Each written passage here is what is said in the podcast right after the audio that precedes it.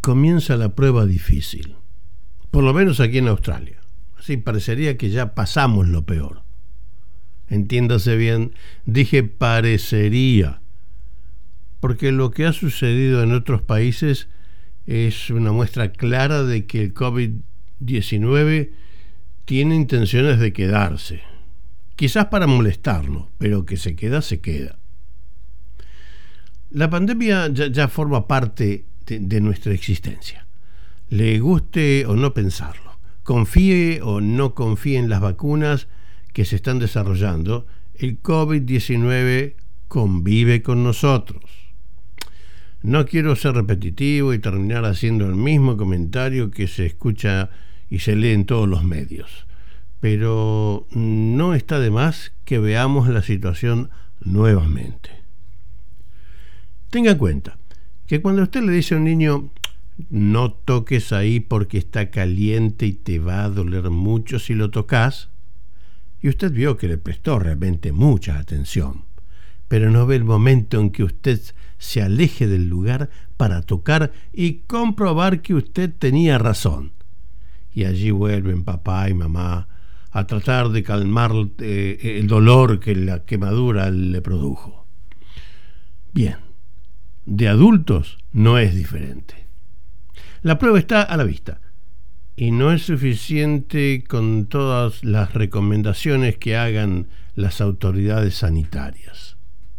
Nosotros tenemos que probar que a mí no me va a pasar. Eso de guardar distancia, eh, desinfectarse las manos, no estar juntos, por favor. Eh, en Australia casi todos los bordes estatales eh, serán definitivamente levantados para el primero de diciembre. Quizás un estado no lo haga, pero el resto lo hacen. De forma tal que las familias y los amigos pueden volver a reunirse. Vuelven los empleados, los que quedaron con trabajo por supuesto, a las oficinas y los que estamos en educación terminando las clases. Experiencia que ya tuvimos. Los chicos han vuelto a las clases y no pasó nada. Mm, de a poco las actividades artísticas y deportivas regresan a sus caminos normales. Bueno, normales es una manera de decir. Vuelven todos con las restricciones del caso. Y he aquí el punto de mi comentario de hoy. Hace unos meses dije que las cosas no volverían a ser como antes, y luego rectifiqué esa afirmación, porque el ser humano sigue siendo el ser humano, y no quiere dejar de hacer lo que hacía y le gustaba hacer. Pero hay una cosa muy clara, desde mi punto de vista quizás volvemos a hacer lo que hicimos antes. Pero ahora debemos cuidarnos y tratar de minimizar las posibilidades de contagio. Eso no lo veo fácil.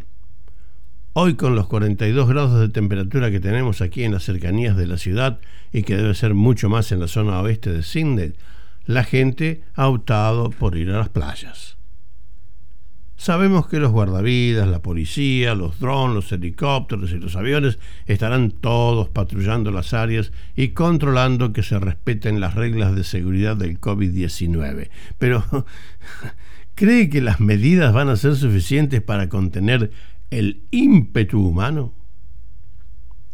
A menos que todos hayan tenido un ataque de conciencia colectiva, Veremos qué pasa dentro de 14 días. ¿Sabe qué? Espero que me haya equivocado otra vez. Chao, hasta la próxima.